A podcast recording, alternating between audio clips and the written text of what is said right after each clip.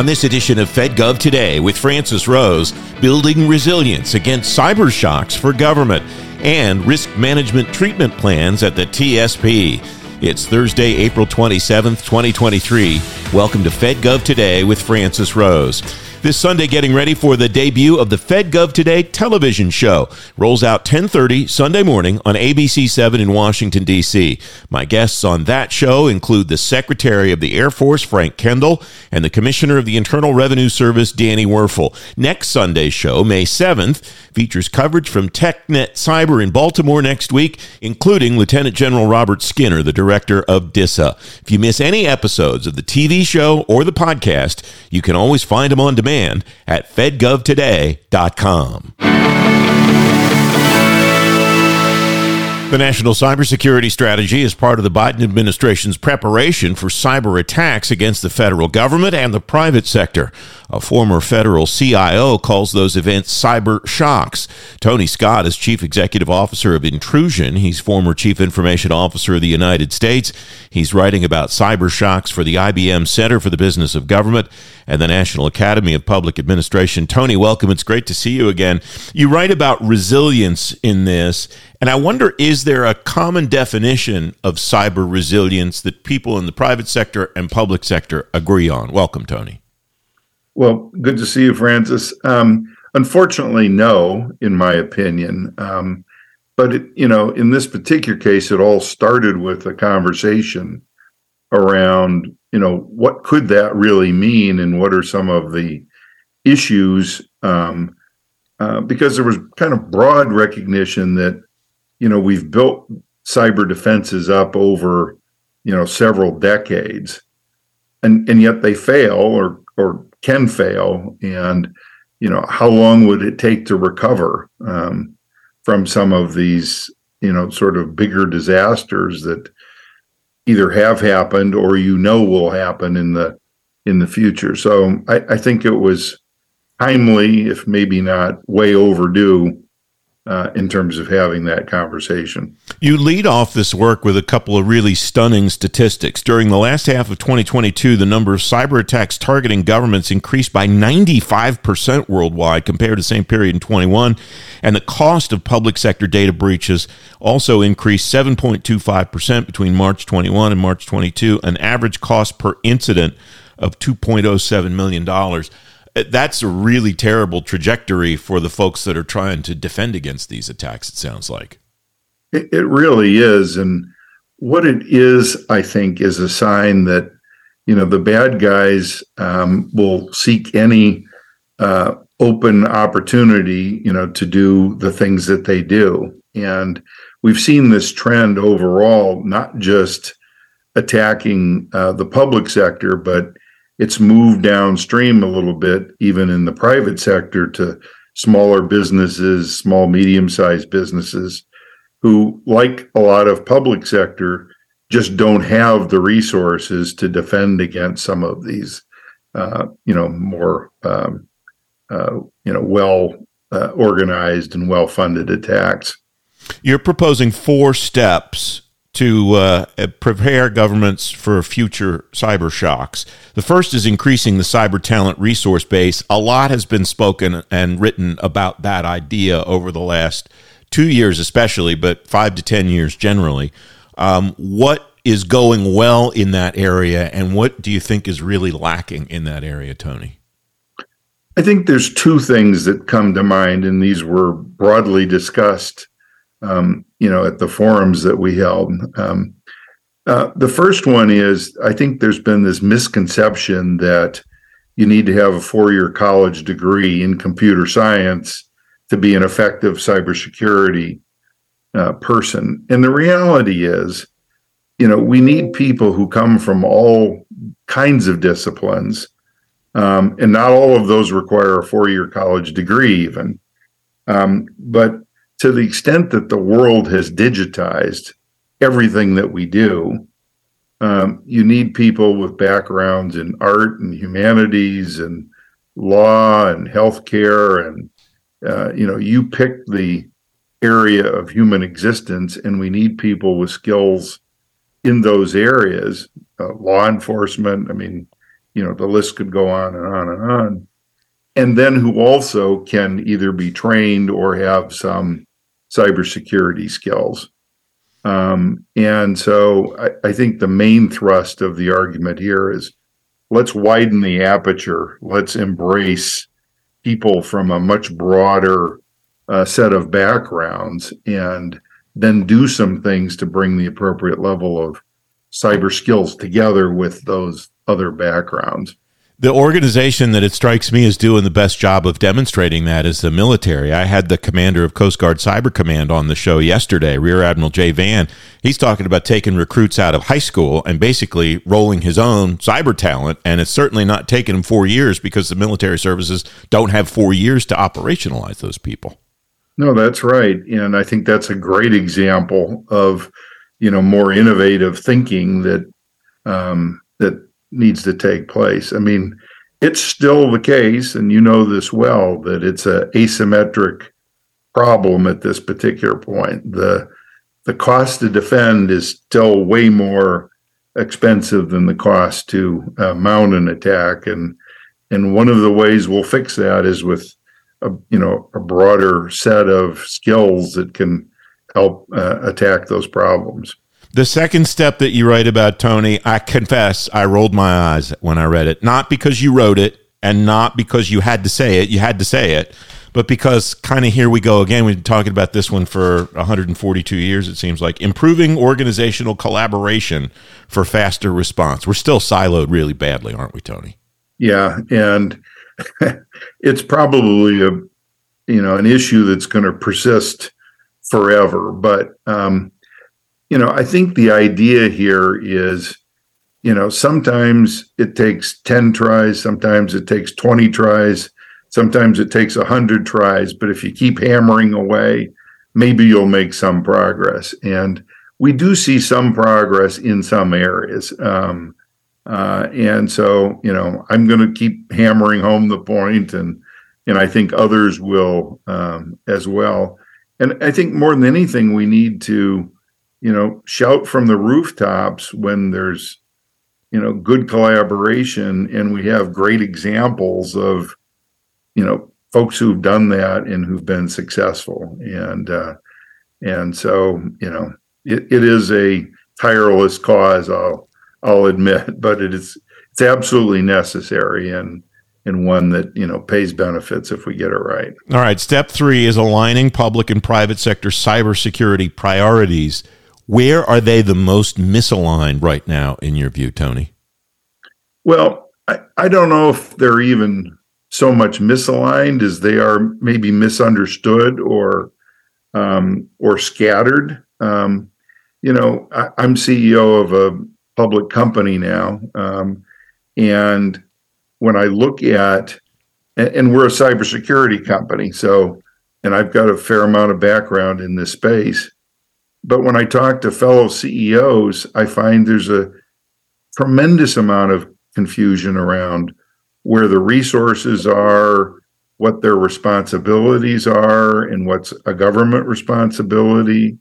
Um, there's some um, concern about, you know, should I report certain things to the government, uh, and what are the consequences of doing that? And, and so I think there needs to be a lot more clarity, both in terms of policy, but also in terms of practice, in terms of the role of the private sector, the role of government. Uh, and uh, it is one example I know you and I have talked about before, but you know it's pretty clear uh, in the in the uh, analog world if somebody you know bombs a building or you know does some sort of kinetic activity that results in harm, we know pretty well what our response is going to be. Um, and we know where the government's role is and, and what the private sector's role is. But in the case of a you know cyber attack, there's still a tremendous amount of confusion. You know, is the government going to help with that? Well, the answer is sometimes, sometimes not, and um, and so just one example of where we need more clarification. The fourth step that you write about is studying ways to bolster democratic institutions against cyber attacks. I note that you use the term democratic institutions and not just governments. I wonder what the difference is that you're getting after there, Tony. Well, I think it all has to do with, um, you know, our principles of, you know, fostering democracy and free speech and, um, you know, duly elected governments and, and those kinds of things. Um, as you know, all kinds of tools can be used in ways for good, and they also can be used for not so good. And and I think that uh, in the current uh, world, lots of these digital tools are being used to spread um, principles that are sort of against our values and our way of life, and and trying to create confusion and misinformation and and the like. And uh, and uh, and and so I think the effort here is really to find a way of countering that, uh, even when it's not um, cyber activity, you know, for monetary gain. Sometimes it's for other purposes, and equally worthy of spending time on figuring out how to defend against. You close this out by writing about building cyber resilience leaders for future readiness. We talked about cyber talent at the beginning of this conversation.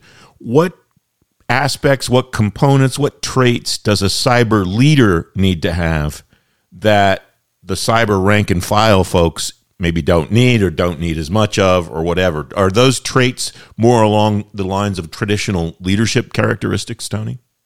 Well, I think they are, but you know, the the first ones that come to mind are a more strategic view of you know where we are and and what's possible going forward um, but also you know providing thought leadership in terms of uh, you know marshaling together and bringing together the right combination of resources to effectively deal with whatever the problem uh, happens to be in that in that particular case. And I think the biggest role a leader has in that sense is developing other leaders. You know, it's making sure that um, you know there's a succession uh, plan and and that you're creating leadership at all kinds of different levels where it's needed uh, in whatever institution you're uh, participating in. So those are some of the things I would think of. And then one last one is just really great situational awareness.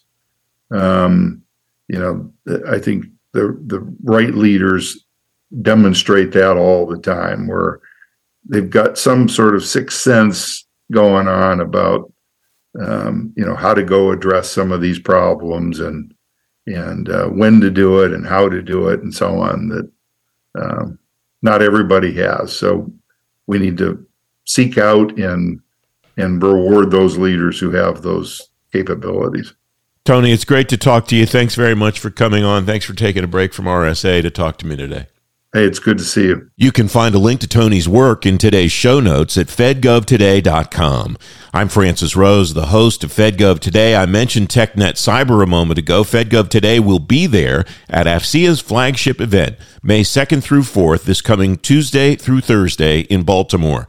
Cyber leaders from DISA, the DoD CIO office, and Cyber Command will explore, network, and plan for the whole of government effort to meet global cybersecurity challenges. You can learn more and register at event.afcea.org slash AFCEA Cyber 23 and on the events page at fedgovtoday.com. The Thrift Savings Plan has plans in place to analyze and treat potential risks to its operation and its participants. Kim Weavers, Director of External Affairs, Federal Retirement Thrift Investment Board. Kim, welcome. Thanks for coming on the program. What is the TSP's approach to risk management as laid out at the board meeting this month? Welcome. Thank you, Francis. Good to be here. Um, we have a fairly comprehensive review of our risks. We we do a risk assessment, and then we do a risk profile, and then once we've we've looked at our enterprise risks, we we set out um, risk treatment plans, and um, then we we obviously make monitor and report on how we're doing under those risk treatment parent plans, excuse me, and then we rinse and repeat, right? It's an annual calendar year cycle. Um, and we rep- report out to our board um, regularly, which is what happened at our board meeting in April, um, talking to them about our risk treatment plans and where where we are in that cycle. There are 12 listed on the calendar year 23 enterprise risks. There are five of them that rate as medium high, five that rate as uh, medium, and two that rate as medium low. Um, how did the TSP come to the uh, decision that these 12 were the ones that you needed to focus on the most, Kim? Well, we have an enterprise risk group that works on it, which is basically our deputies from our, our various offices. Then we've got the office directors. Then we have the people in our enterprise risk office who are experts in um, identifying and monitoring. So that all gets put together and we work through a variety of um, you know, there, you don't have to be a rocket scientist to know that cybersecurity is going to be a risk, right? That's just so there are some that are very obvious, and then there are some that are a little bit more specific to us, like TSP fraud, right? That's going to be something that is something that we have to worry about, and and others wouldn't. Yeah, the medium high risks didn't strike me as anything too terribly surprising. Cybersecurity, supply chain risk management, procurement, those are challenges for just about every federal agency. Um, as contract management is another medium high. Reputational risk of TSP operations to customer experience was one that struck me as a little unique, Kim. What's that mean? And, and, and what exactly are you and your colleagues watching regarding that one? So that I think was born out of our our conversion to Converge um, uh, last year, and we take um, the participant experience and the fact that our participants are having a good experience with the TSP seriously. Um, and for some of our participants, that didn't happen. And so this risk is a way for us to develop a risk treatment plan, which has not yet been developed, um, and work toward making sure that we can mitigate those risks more fully. It's making sure we're thinking it through in a more holistic way than maybe we did previously. What do those risk treatment plans look like for the other four that are not new risks, that are risks that you've been analyzing, working toward for a long time, Kim? So I'm going to just pick one supply chain management, for example. We have done a number of things in terms of setting up an integrated risk management tool that takes in information about our vendors, that takes in um, information about risks to those vendors, um, the risks that would happen to us should one of our vendors go down. And the development of the integrated risk management tool, for example, was an item on that risk treatment plan. So the successful in implementation of that is like check that's done, but that doesn't finish it because obviously if it's not done well, it doesn't do you any good.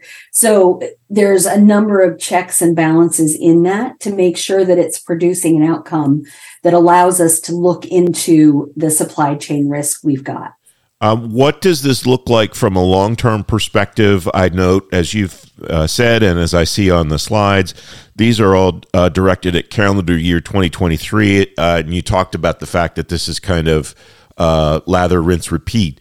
Um, at what point do you start to think about where you are for 2024? Is it only focused on the calendar year, or is there a part this year where you start thinking, okay, we're preparing to redo the, to do this cycle over again?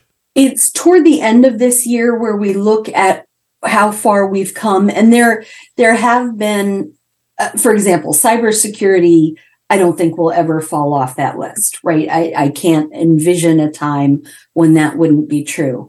The human capital management which is now medium low has been on the list several times. And now the risk treatment plans have mitigated it to where it's medium low and it will no longer be repeated to the board. So that's sort of the cycle we're in as new things come up. we add new risks. Um, and as we mitigate other risks, we take them off the list. That was going to be my question is is medium high the threshold for where you determine that you need to take these risk treatment plans? Yes, medium high risk treatment plans get reported to the board. We do risk treatment plans for the other risks. It just doesn't rise to the level of getting re- reported to our board members. All right. Um, you mentioned Converge a moment ago. Um, are there any updates on Converge, or is that continuing apace as we've discussed in the past? It's continuing apace. Um, again, calls are being answered. Uh, things are happening, and we are going to be in the process of, I believe, rolling out some new features. I'm teasing people now in the near future, but I don't have um, I don't have specific times or dates. That's great broadcasting on your part. Coming Thank soon at the TSP. exactly. Theater near you. That's right. That's right. Kim Weaver of the Thrift Savings Plan. It's great to talk to you. Thanks very much. Thank you. You can read more about the TSP in today's show notes at fedgovtoday.com. FedGov Today is available on Apple Podcasts, Spotify, Google Podcasts, or wherever you get your shows. You can follow the show on any of those platforms so you don't miss the next episode of FedGov Today with Francis Rose. It's coming next Tuesday. Hope you'll join me then. Thanks for listening.